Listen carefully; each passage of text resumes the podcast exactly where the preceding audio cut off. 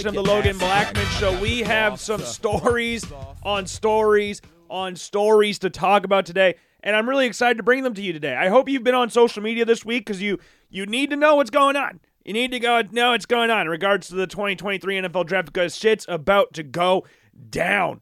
Absolutely about to go down. Now, before we get into all of that, let's go over the housekeeping item first. Make sure to follow the Logan Blackman Show on every single form of social media Twitter, Instagram, Facebook, YouTube, and of course, Apple Podcasts and Spotify. You can find me on Twitter at Logan underscore Blackman.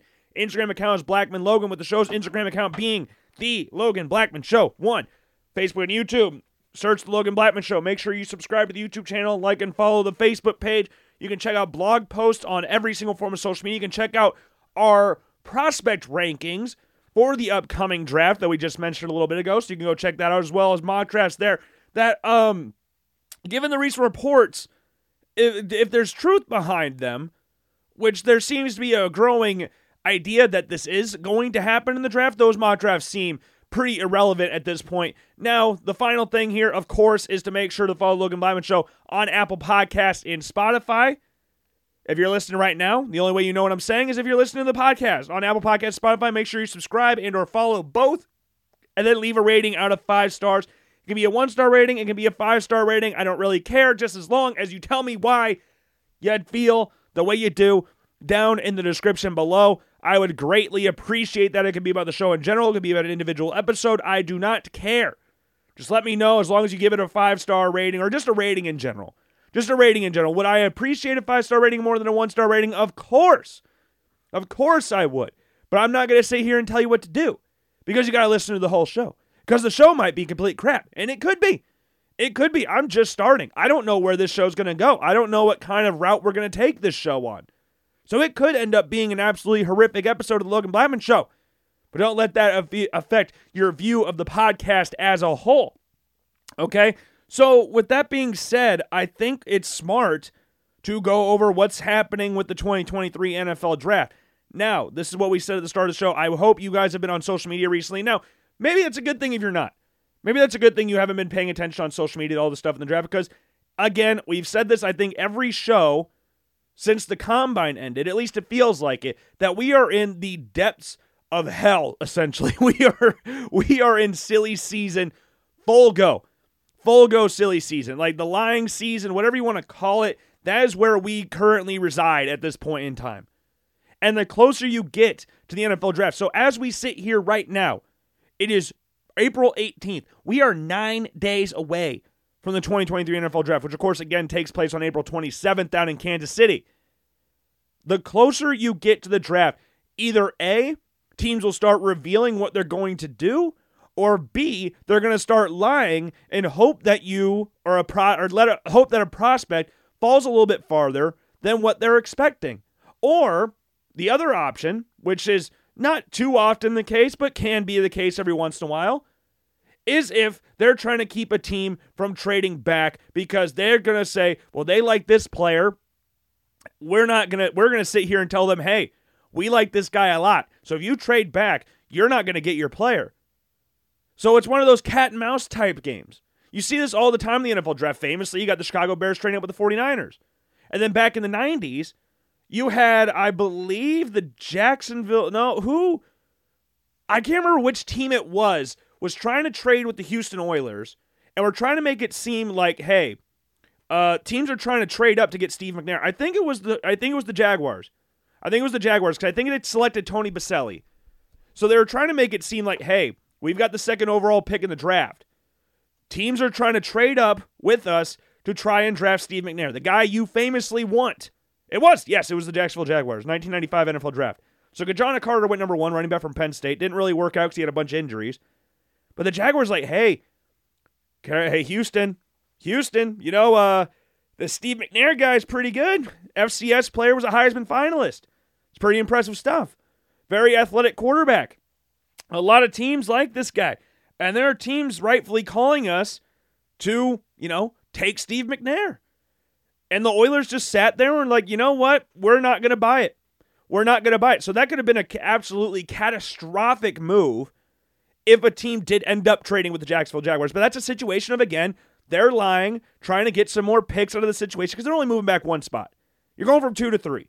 So Tony Boselli would have been the pick at two. He would have been the pick at three. They're not trading back for a team that's wanting Tony Boselli. They're trading back with a team that wants either A. Steve McNair or someone like Kerry Collins went fifth overall to Carolina. That's the same thing that happened with the Bears in 2017. The 49ers were going to take Solomon Thomas second or third. It didn't really matter. But unlike the Houston Oilers back in 1995, where they just refused to make the trade because they're like, you know what, we're confident enough to where we can feel like we don't need to give up any more ass any more assets than we have to in order to get the guy we want. And some teams get desperate. In a, a situation where you don't trade up is uh, the New York Giants taking Daniel Jones sixth overall. Could they have gotten him at 17? Yeah, probably. I'm fairly confident they would have got him at 17. But you know what? They wanted their guy there, so they took him at six. So there's all these different things that take place in the NFL draft because it's a so it's such a complicated process. It's such an imperfect science that even the smartest people associated with your favorite team lose their freaking minds because this is their job on the line to get people in here that will improve the team. Either improve the team or keep the team where it's at in regards to they're we're a good team. We just don't want to go down. So we'll draft this guy. And there's reaches all the freaking time. There's reaches all the time. And as of right now, we brought this up, I believe, last Friday. I believe that for the first time. It was either last Wednesday or last Friday. I can't really remember. But about the Houston Texans taking Will Anderson number two. So Bryce Young, we've talked about Bryce Young a bunch on this show. And Bryce Young has, for the most part, been our number one quarterback in this draft class since he was a high schooler. Like, we have been on the Bryce Young hype train for years. I think his size, sure, it's a little concerning to some people out there. But for the most part, Bryce Young has never let that affect his play.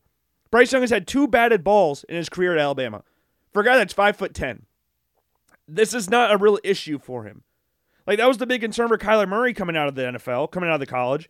I think he had three passes get batted down in college. But what Bryce Young lacks in size, he makes up for just natural playmaking ability. Out of all the other quarterbacks in this draft, he might not have the strongest arm, but he definitely has a strong arm, and it's an accurate arm. And when he's on the run, which is insanely important in today's NFL, because today, again, the NFL is a copycat league. The top quarterbacks in this league can make these throws on the run, i.e., Patrick Mahomes and Josh Allen. And someone that Bryce Young has been compared to loosely is Patrick Mahomes for his ability to make plays just seemingly on the fly. He might not be as big as Mahomes or have as strong of arm as Mahomes, but his playmaking ability is fairly similar to that of Mahomes. And if you're looking at all the other quarterbacks in this draft class on who can make the best, who can make the most out of nothing, who can make something out of nothing, that's Bryce Young. His accuracy while he's on the move is absolutely ridiculous. It's more accurate than some of these other quarterbacks in this class just standing in the pocket normally. And while Bryce Young is not the biggest guy in the world, when he does run, he's very effective. He's very shifty and elusive. And what he does better than most that are people that are his size and some other running quarterbacks is he's smart when he gets hit. He's not taking he's making business decisions. He's not making any unnecessary moves. He'll go down if he senses pressure. And that's what you need to do. The NFL, as one of the oldest sayings in the world in regards to football, the best ability is you're supposed to say it availability. And Bryce Young, being a guy that is smart when he runs with the football and goes down when hits are coming, that's big. Because you've got to be available for your franchise, especially if you're getting taken with the first overall pick. If Bryce Young, we said this months ago, if Bryce Young was a few inches taller, we'd be going in the whole generational aspect. Like that's where we're that's the route. That's how good Bryce Young is. If he was taller, we wouldn't even be having a conversation about who's going to be the number one overall pick in the draft. In the mock drafts that we've done, in two of the three that we've released, we've had CJ Stroud go number one overall because that's what a lot of the reports were saying that CJ Stroud was going to go number one overall because he was bigger than Bryce Young. But as we've said for months, the only thing CJ Stroud is better than Bryce Young at is that he's taller. Accuracy, sure, we'll give you that for CJ Stroud that he's more accurate than Bryce Young, but it's not like by a wide margin or anything. And Panthers GM Scott Fittner, Fitterer, sorry, uh, on shorter QBs, Bryce Young, and their passes getting bad down the line. When Russell Wilson came out of college, he had three passes batted down. Bryce Young has just had just two. On Bryce Young's weight, Nutritionally, we can get some we can do some things. And he's also naturally going to put on weight as he ages. Russ was 206 when he came out. He's 220 now. Guys just grow. And the thing is that's important here, Fitterer was in Seattle when the Seahawks drafted Russell Wilson. Because I know a lot of things, we pointed this out on the show before, is that, hey, Frank Reich's never had a quarterback that's smaller than six foot two.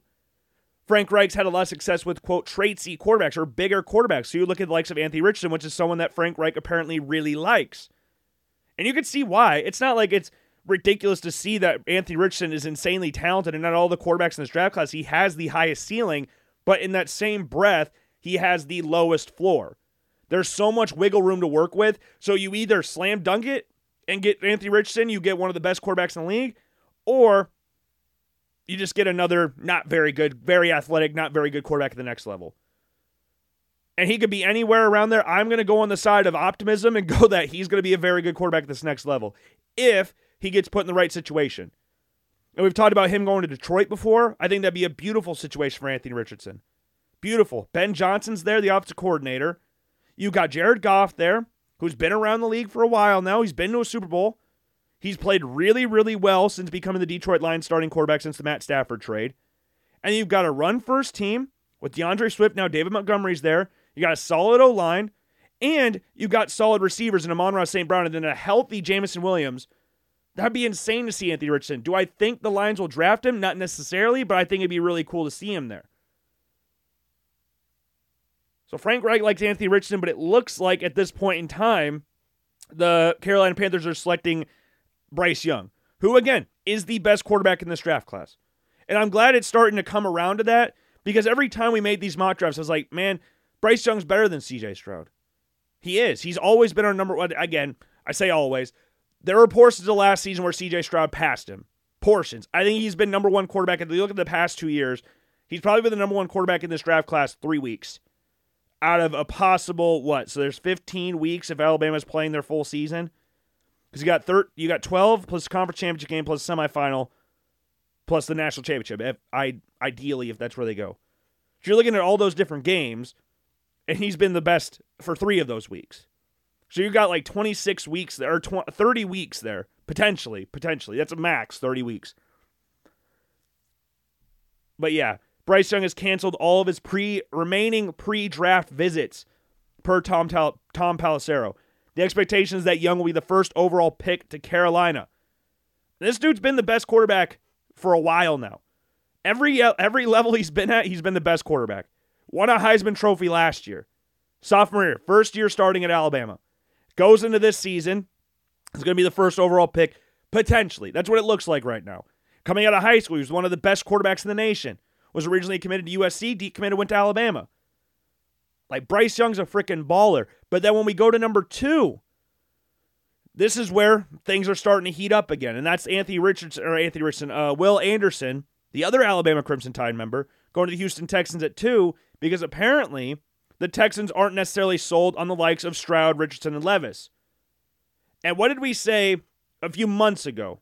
before all this stuff started with all these reports coming out about who's going number one, who's going number two, and all that stuff, there was, I've said, it wouldn't surprise me if CJ Stroud slid a little bit further than what people expected. Now, I'm not sitting here and saying that Levis and Richardson will definitely go before him, but we have toyed with that idea in the past because if you look at the three guys here, what did CJ Stroud have that Levis and Richardson didn't? It's a pretty simple answer. That is elite of the elite weapons around him. You look at his two years starting at Ohio State, he had the likes of Garrett Wilson, who just won the Rookie of the Year, Chris Olave, who I believe was a Rookie of the Year finalist, had a really good year with New Orleans in his first year, drafted 11th overall, 10th and 11th overall picks last year. Jaxon Smith-Njigba, who had 1,500 yards last year, got hurt this year. Marvin Harrison Jr., who people are talking about being the best overall player in next year's draft behind the likes of, you know, Jake uh, Drake Maye and Caleb Williams. Then you look at the running game that he had as well. You got two offensive tackles that could potentially both be selected in the first round, and Paris Johnson and Dawand Jones. Like, they didn't have that at Kentucky and at Florida. They didn't have that. And the other thing that those two have that Stroud doesn't, they have stronger arms than Stroud. This isn't saying CJ Stroud has a weak arm. He doesn't. He doesn't. But he doesn't have an explosive arm. He's very accurate. And at the combine, he threw some very, very good deep balls. That's on air. Everybody really looks good on air. I've said that a thousand times. Everybody, if you're an elite level or that that high level of quarterback, you look good on air. You should always look good on air. It's fairly easy to look good on air. Hell, I've looked really good on air. I've gone to an Amer- uh, the Blue Gray All American camp, the regional combine down in Missouri. I was ranked third best quarterback out of like 30 quarterbacks there. But what am I doing right now? I'm sitting here doing a podcast about quarterbacks that I'm older than. Man. And the other thing is they're mobile and they're bigger than CJ Stroud. Now, those things are unfair criticisms of CJ Stroud because it's not a lot of things he can control. He went to Ohio State. They have Brian Hartline there. They have a history of winning. Like, it's going to happen. You're going to get the best of the best players. You're in a you're with a team that's been the best of the conference for a while now. Down in Florida, Kentucky, Florida 10 years ago, yeah. Florida recently, no. Florida recently, no. Kentucky really hasn't. Kentucky looked good last year, but they lost a lot of key pieces. They made some switches in the offensive coaching staff. They had a horrific offensive line. So I wouldn't be surprised if CJ Stroud fell a little bit further, but them going, like, if you just watch the tape, like CJ Stroud unequivocally had a better season than Anthony Richardson and Will Levis. Like, it's not really up for debate. Who had the best season between the three? Well, I don't know. The guy who finished as a Heisman finalist. Not the guy that had 19 touchdowns, 10 interceptions. Not the guy that had a 53% completion percentage. If we're just talking about strictly film based stuff, then yeah, CJ Stroud shits on him. Cra- absolutely craps on him. Potential wise, that's where teams are starting to have the questions here. And I've seen people talk about CJ Stroud falling. I don't know how far he goes, but him going second is not really looking like that plausible of an option right now, which is weird to think. Which is really weird to think. For months now, it has seemingly been that the number one and two picks in the draft will be Bryce Young and CJ Stroud in some order. That's what all the reports have been saying. And now we're talking about Will Anderson has entered the conversation as now the betting favorite to be the number one, the number two overall pick. And what's crazy, we talk about CJ Stroud possibly falling a bit. We talk about him compared to the other three quarterbacks pre- besides Bryce Young in the draft.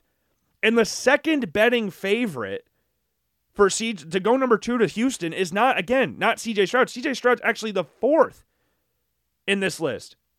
It's Will Levis from Kentucky. Because again, this is what we're talking about here. The NFL is a copycat league. What do we talk about with Bryce Young? Bryce Young is a very good ad libber. Bryce Young can make plays on the fly. He's not as big, but he can make similar ish plays to that of Patrick Mahomes. Will Levis, the quarterback that he gets compared a lot to by the national media, not here.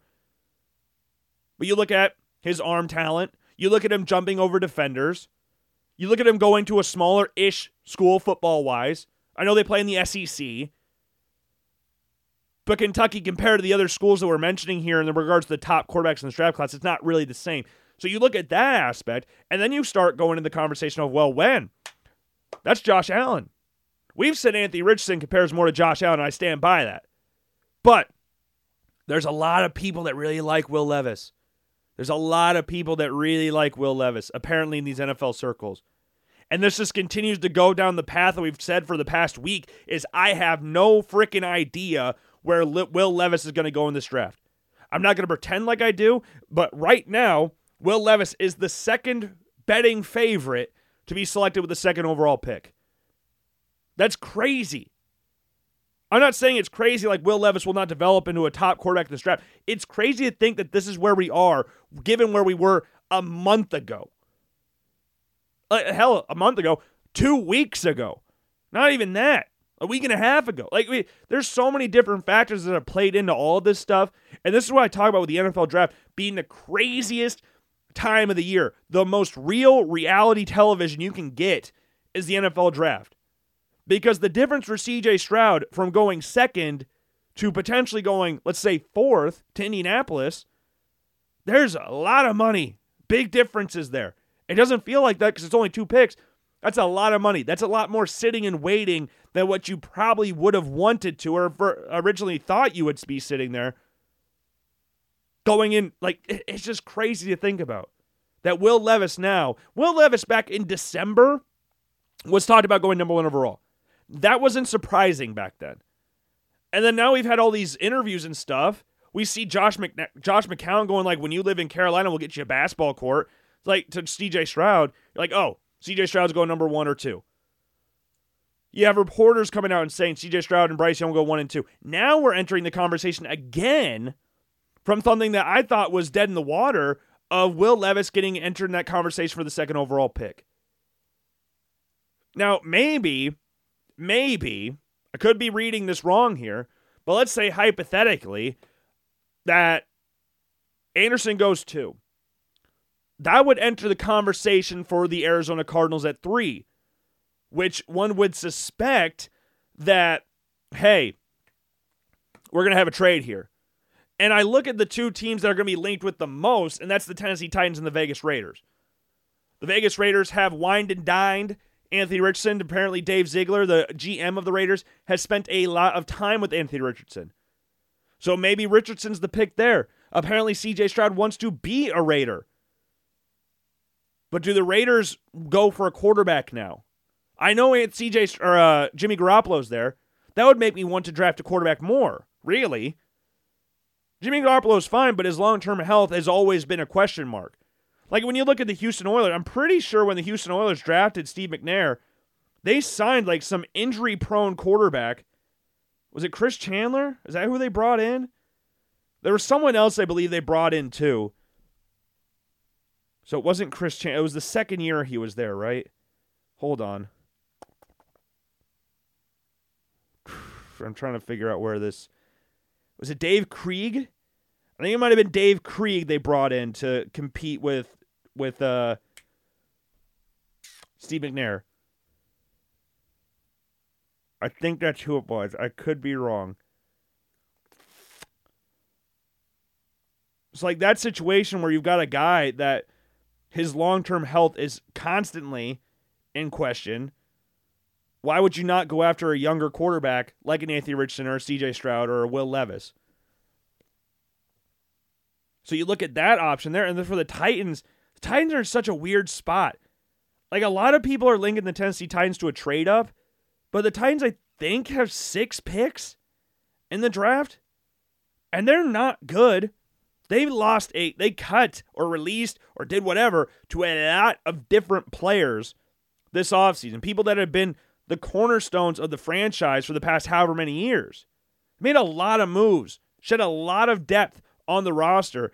I don't know if trading up to three is like the most realistic thing in the world. Maybe it is. Maybe it is. Because you have the Houston Texans passing on a quarterback, and you're going, well, hey, we can take the second best quarterback in the draft at three, trading up with the Cardinals.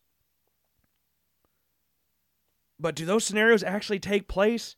Because what we talked about earlier in the episode was with teams saying that, hey, we like this guy, you're not going to be able to get him if you trade back. That is a thing that could happen to the Arizona Cardinals.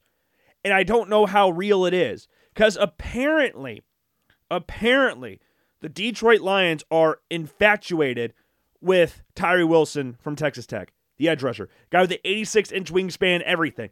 Tyree Wilson is a freaking unicorn when it comes to size at the NFL draft. During the offseason, or during the college football season, I guess, we first started doing the scouting stuff, we compared him to Travon Walker. He could be that Travon Walker esque player that starts rising in the draft process, given his athletic tools and his length and his size and all that stuff. Played at Texas Tech, so not a lot of people will see a lot of him, but there's reports saying that he could be the first defender off the board. So maybe the Texans take him.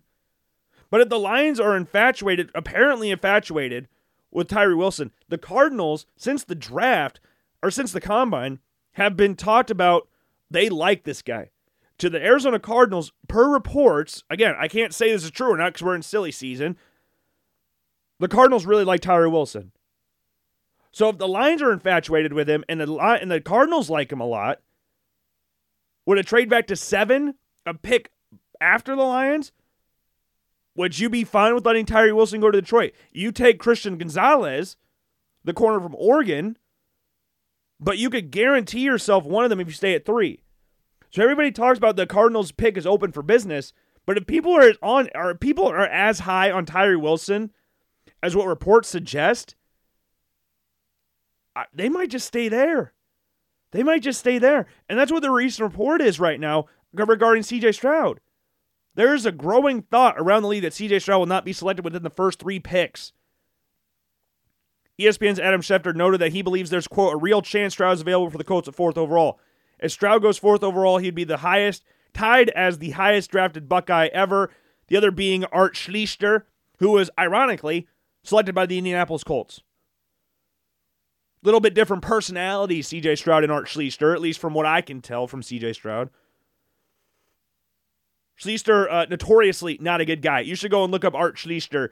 If you can't spell Schlichter, it doesn't really uh, sound like it's it doesn't really spell like it sounds. It's S C H L I C H T E R. That's Schlichter. Art Schlichter. Notorious, not very fun guy.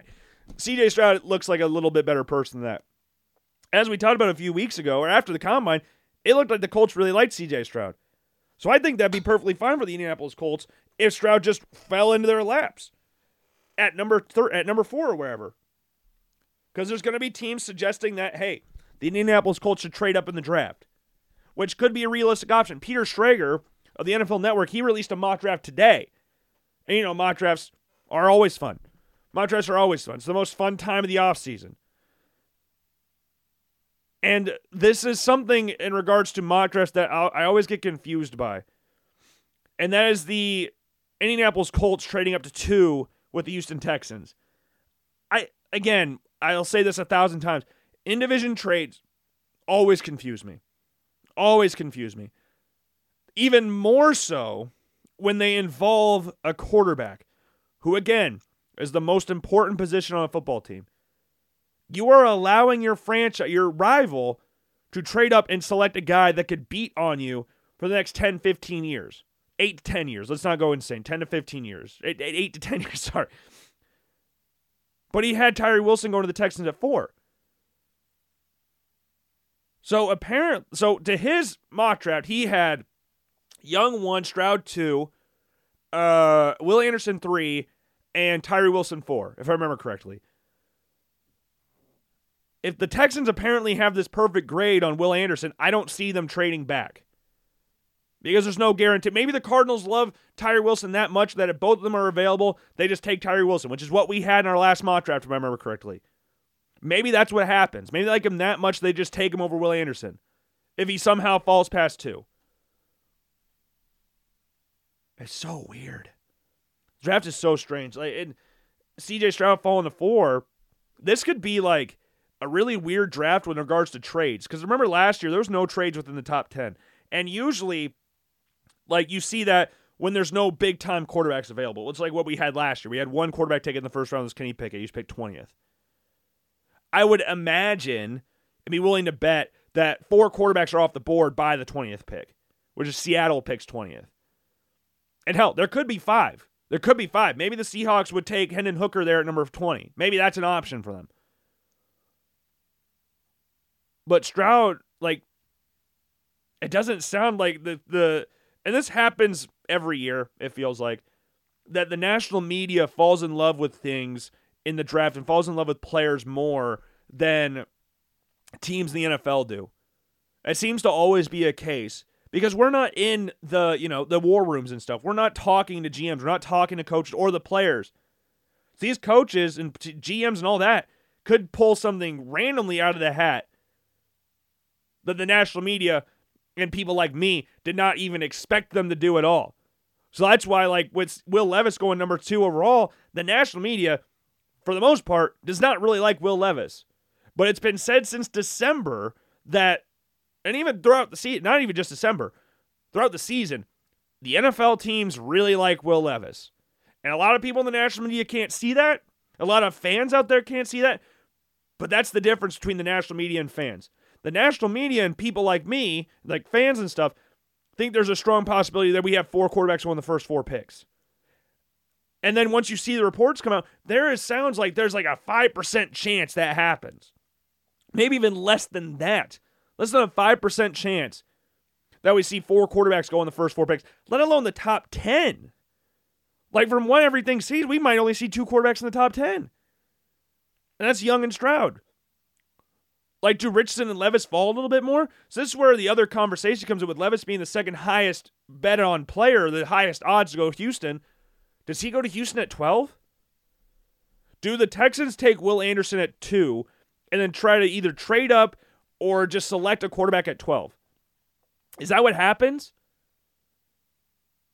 Because to a lot of people, it seems like there's a bigger gap for some. I shouldn't say a lot of people, but the some. There's a bigger gap between Anderson and the next edge rusher that will be available at 12. If that's where the Texans go. Because I think it'd be cool to see the Texans go with CJ Stroud at two and then Jack Smith-Njigba at 12 and then try to do a Joe Burrow, Ja'Marr Chase type thing. DeVonta Smith, uh, Jalen uh, Jalen Hurts type thing. Congratulations, Jalen Hurts, on the contract extension. Most expensive player in the NFL. Congratulations to him. Well deserved. And Jaylen Waddle and Tua. Like, you got all those different things trying to reconnect people, and it's worked out well for those three cases. And for the Texans, don't have a single wide receiver on the roster, really, apart from Robert Woods and Noah Brown. That could be a very smart move. But from what it looks like, they like edge rushers and quarterbacks. Which, if they like Hendon Hooker, maybe they trade back into the first round. They had the second pick in the second round. Maybe Hendon Hooker's there. Maybe they do go up and select Jackson Smith-Njigba, or maybe they select an offensive tackle or a, corner or something at, at 12 because DeMeco Ryans the defensive minded head coach.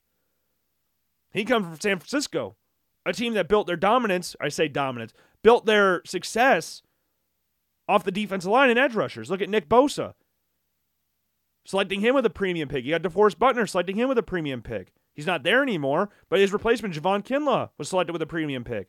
Arik Armstead was selected with a premium pick. Like J- Solomon Thomas, though he didn't really work out, was selected with a premium pick. Like they select, Fred Warner wasn't, but they invest in defense, especially in that interior or in the defensive line, linebacker spot. DeMeco Ryans had success there, being a defensive guy being an Alabama guy, him taking Will Anderson at this point seems like the most likely option, which is weird to say, which is something I never thought we would say if like a, a week or two weeks ago or whatever. That is crazy.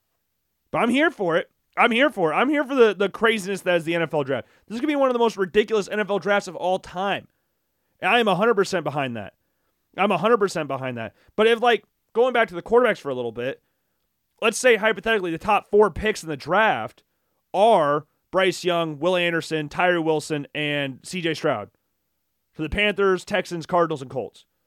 Do the Seahawks take Anthony Richardson at five? There was talks that they had a really good meeting with Richardson at the combine. Richardson said he had a really good relationship with Pete Pete Carroll. You got Geno Smith who just signed a three-year deal, but it's really a one. They can opt out, I believe, after a year. I think that's what the the contract is. It's Really, a one-year deal thing. Maybe they go with Anthony Richardson.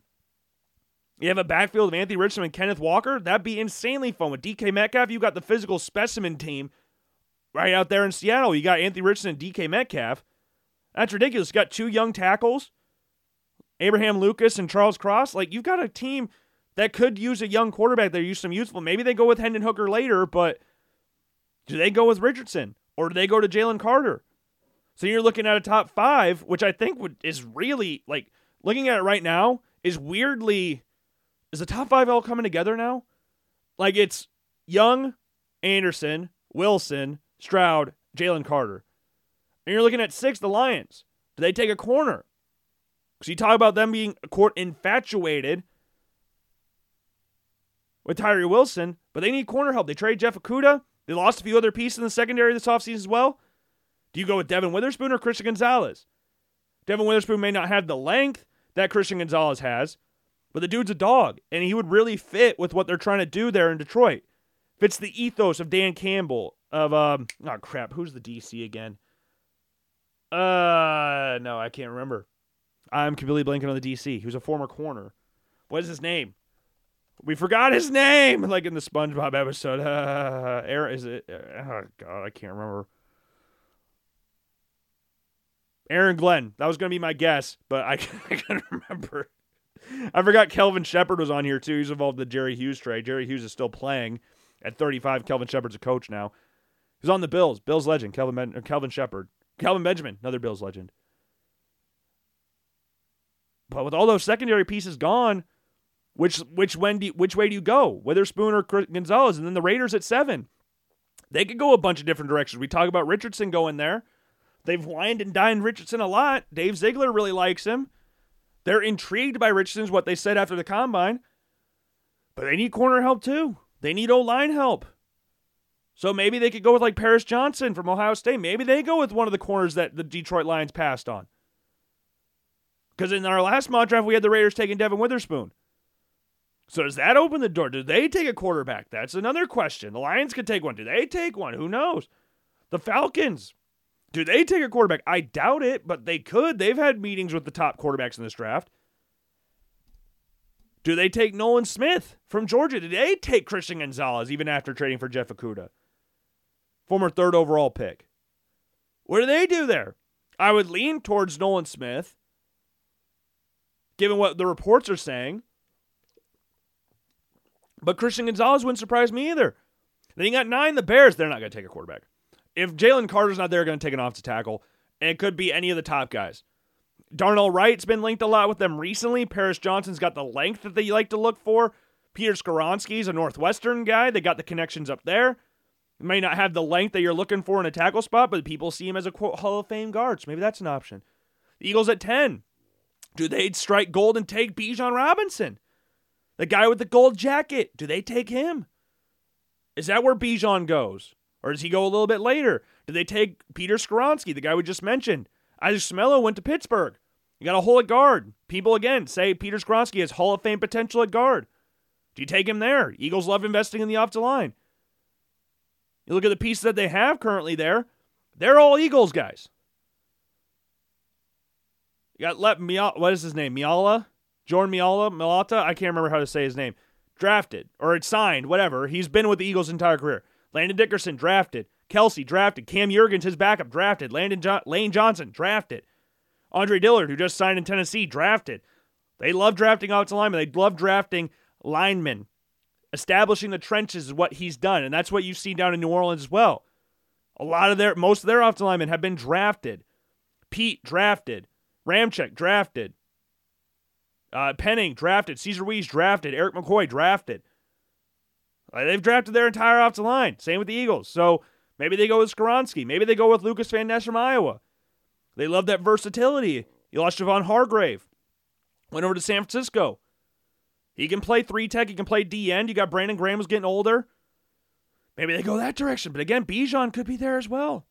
Where Bijan goes will be a very interesting story in the draft. It'll be very interesting. And then 11, do they take a quarterback?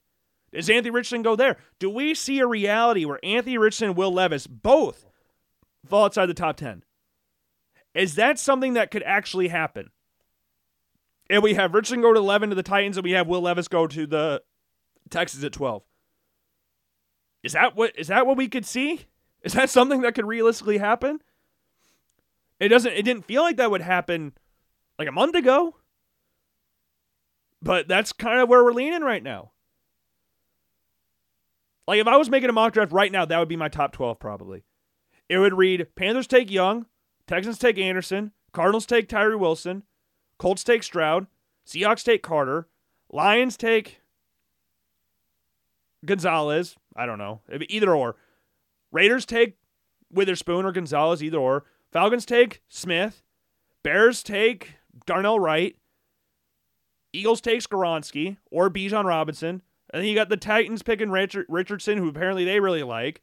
But a trade for three, I don't really think is that feasible, given their current lack of picks that they have. And then you've got the freaking uh, Titan Texans there at 12 picking Levis. Isn't that crazy how that could work out? It, that's hypotheticals, of course, but if, if that happens, that would be pretty ridiculous, ridiculous given how everything's changed or how everything we thought. That'd be similar ish to the 2019 draft.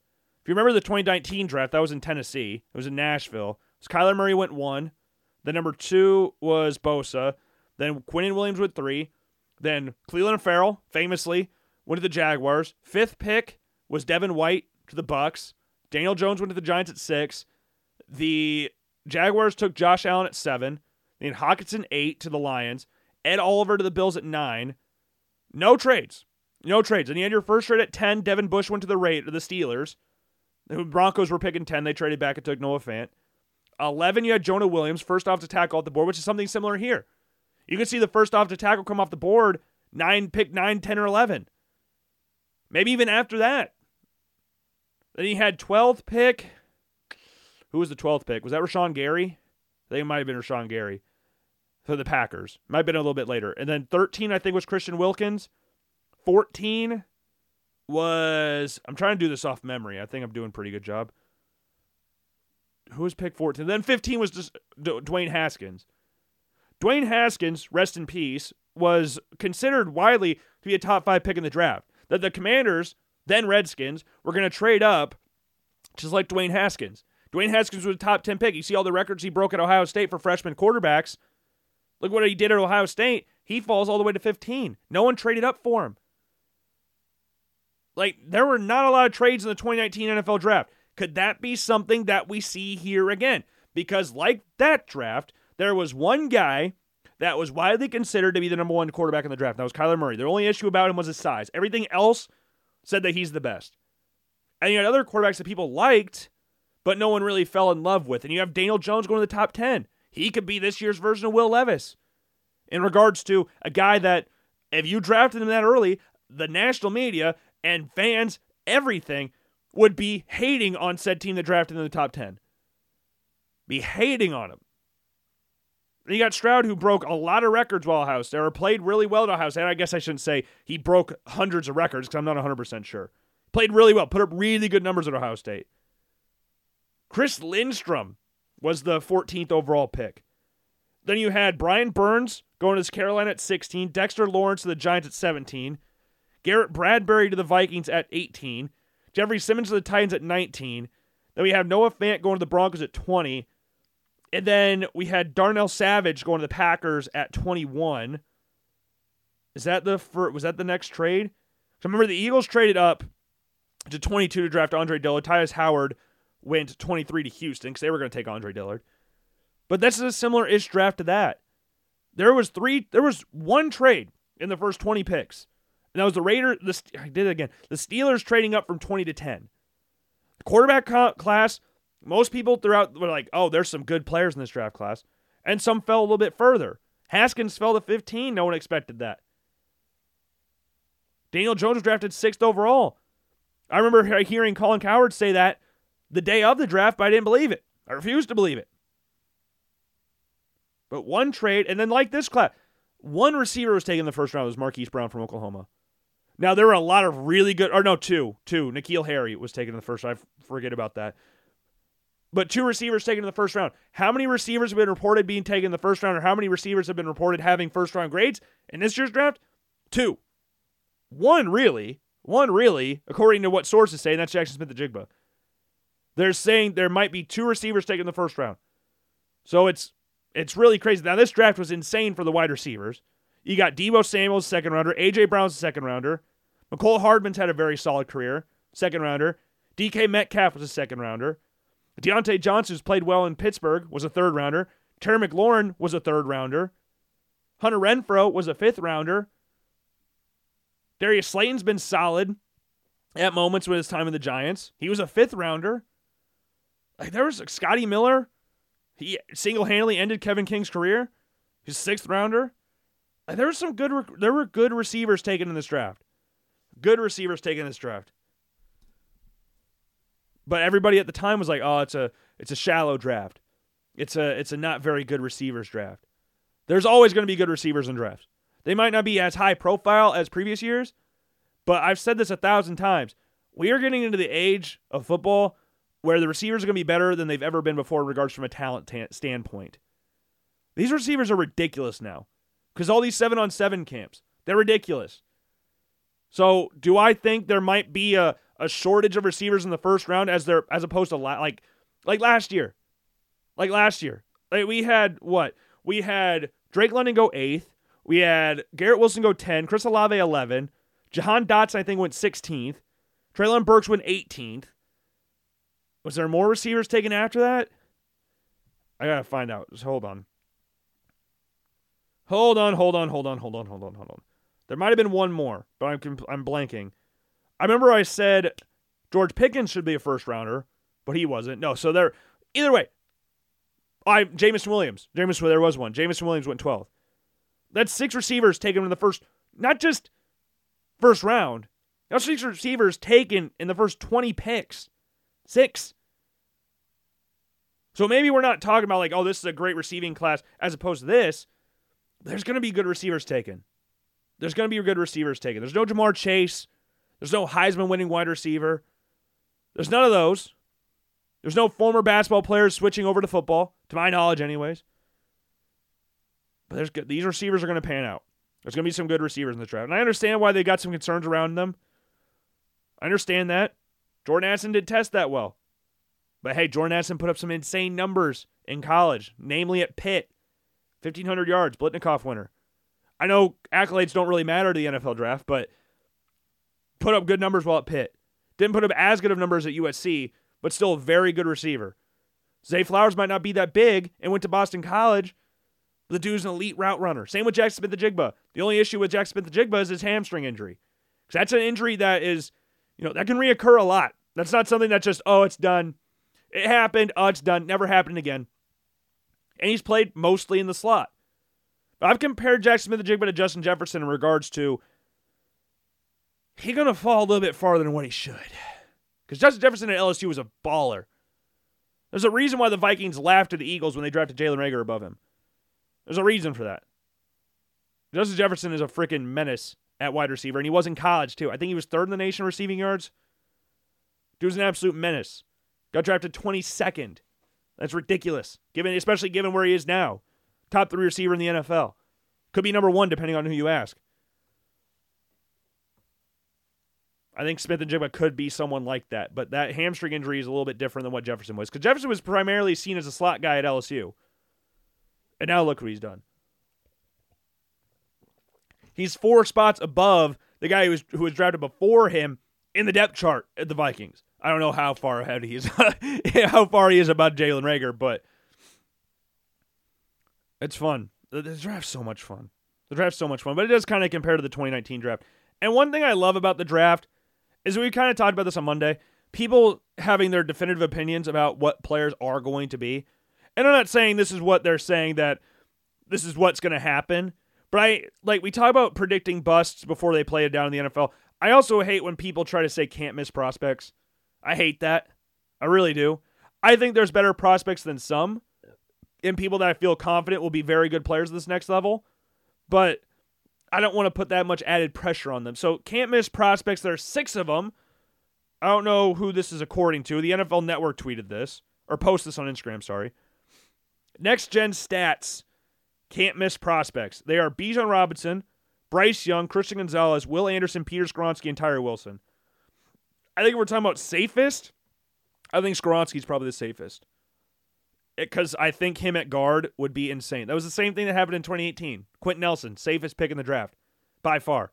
He had a down year last year, but when he came into the NFL, he was the best best guard in the NFL his first year. I don't want to say quarterback. I don't like putting quarterbacks on there because there are a lot of things that can go wrong for a quarterback not to work out. Bijan Robinson, he feels safe. He feels very safe, but I don't want to put a running back on there either. Like edge rushers and offensive linemen, usually guards, I feel the most comfortable about. Because tackles, there are a lot of different things that could play into that. But guards, I feel more comfortable saying that. And Peter Skoronski can play tackle in the NFL. I'm not like damning him to say, oh, he can only play guard. There is a ch- he could play tackle in the NFL. He could play tackle. But I think like looking at what reports are saying, they seem like he's going to play guard. Chris Gonzalez has all the tools to be there, and I think his work ethic is really good. Trains from Colorado, going to Oregon. I think him and Devon Witherspoon are on that same trajectory. Tyree Wilson, as far as tools go, I have no. I think this guy will be really good in the NFL. I think I think Will Anderson will also be very good in the NFL. I'm not going to sit here and predict who I think will not be misses or people who will be busts. I don't think that's fair to any of these players. But I'm not saying I disagree with any of these, really. I think all these guys will be good in the NFL. I think all of them will. Like, I there's some people out there that believe Tyree Wilson's going to be a better pro than Will Anderson. Hell, Chris Sims had him as the number one player of the edge rushers, and Will Anderson at number five. I mean, that's a little bit mean. I think that's trying to do the whole "I'm different" type thing. But yeah, several NFL scouts and coaches reportedly believe Tyree Wilson will be a quote better overall pro than Will Anderson. Most scout, multiple scouts reportedly quote wouldn't be surprised Wilson went ahead of Anderson in the draft. He may not have put up the same numbers, but dude's got all the traits to be a really, really good player in the NFL. Several NFL scouts and coaches reportedly believe Jalen Carter is the best overall defensive talent in the NFL draft they've seen in the past decade. Steelers are reportedly, quote, ready to trade up for Carter if he's available at ninth overall. As we talked about in 2019, they traded up from 20 to 10. Now they could trade up from 17 to 9 potentially. Carter's met with the Bears, Lions, Raiders, Eagles, Seahawks, and plans to meet with the Falcons this week. The thought around the league is that Carter does not make it past the top 10. I don't think he does. I don't think he does at all. We've said that the entire process. Multiple of scouts reportedly believe Hendon Hooker will, quote, not make it out, make it past the 29th overall pick. The commanders reportedly, quote, really like the Volunteers QB as well. If Hooker is to go in the first round, he would be the second oldest quarterback drafted in the first round of the common draft era. Brandon Weeden, famously, drafted at 28 years old. Hendon Hooker is uh, a little bit better, a little bit more mobile than uh, the 28 year old former pitcher turned college quarterback. But man, him, you got him, and you've got um, Justin Blackmon, one of the more chaotic college football teammates ever. I don't know what Justin Blackmon's doing now. I don't know. I, there was a stretch that he was like still on the roster, and oh my god, I I love the draft. It's just so fun. It's so fun. Imperfect science. I will say that every year it is an imperfect science, and people will always like. I get super hyped about it. I'll lose sleep over it. What does this one say? Compared to 24 year old passing star Davis Mills, and then who are they comparing to? Justin Fields. Fun stuff. Comparing and contrasting quarterbacks, even though they're two completely different situations. Fun stuff. I think Davis Mills is fine. So if they don't draft a quarterback, I think they could develop him. I think he's got the tools to be a good quarterback, but I just think CJ Stroud is a higher ceiling than him. So that's my thoughts about that. But who knows? Who the hell knows what the Houston Texans are going to do? Now, speaking of quarterbacks, I, am going to end the show a little bit earlier today. Keep it a little shorter. We've had a few long shows in a row. I think it's time we we tone it down a little bit. I think it's time we tone it down. Uh, Josh Allen, I don't know if you guys saw this, but is single and is also rocking a flow now. So if the NFL world was already not on notice, uh, get on notice now because single flow Josh Allen is coming for you. And he gonna tear shit up. He said he's never been more focused on football ever in his life. Get ready. And Stefon Diggs is pissed off this entire offseason. You got Randy Moss, Tom Brady, undefeated Patriots level, except they're to win the actual Super Bowl this year. And you got Damar Hamlin coming back this season, which is insane, awesomely insane. But I'm excited. I'm excited. Players reported yesterday. I'm excited to see what the Bills do this year. I'm excited to see who they draft. It seems like they're going to take a linebacker. That's what my guts told me. I think that they like some of the receivers, but the Bills love drafting defenders in the first round. Love drafting defenders in the first round. Other than Josh Allen, they haven't done it. Since Brandon Beane and Sean McDermott have been there, they've only drafted defenders in the first round. Josh Allen has ever played, only ever played with one first round offensive offensive player ever in his time in Buffalo, and that was Kelvin Benjamin. Only his rookie year. If you want to count Diggs because they traded a first round pick for him, then sure, you can count that, I guess. But in regards to where they were actually drafted, he's never played with a first round draft pick. So I don't think that's going to change. I would love to see a change. I would love to see like Jordan Addison be brought in or something, or Zay Flowers. I don't think Jack Smith-Njigba will be available, but there's a chance, I guess, Zay Flowers and Jordan, Jordan Addison are available. Jalin Hyatt would be really cool too, but they've kind of pigeonholed themselves in, the, in linebacker, and they kind of love to do that where they kind of pigeonhole themselves. So we'll see what happens, but I think that's all I've got going to go with today. We're going to keep it again a little bit shorter. I hope you enjoyed the show. If not, I sincerely apologize. Hopefully, it'll be better next time. For your like, I hope it meets your liking next time. The draft, we are a week, just over a week away from the draft. Very exciting stuff. And yeah, we'll have a mock draft coming up for you shortly. I'm not going to say this week. I'm not even going to say Monday. It might just come out on draft day. We'll have to wait and see on that. But yeah, hope you enjoyed. If not, I apologize. Make sure you follow Logan Blackman Show on every single form of social media that we mentioned before. And of course, the Apple Podcast Spotify accounts. And I will see you all later. Peace.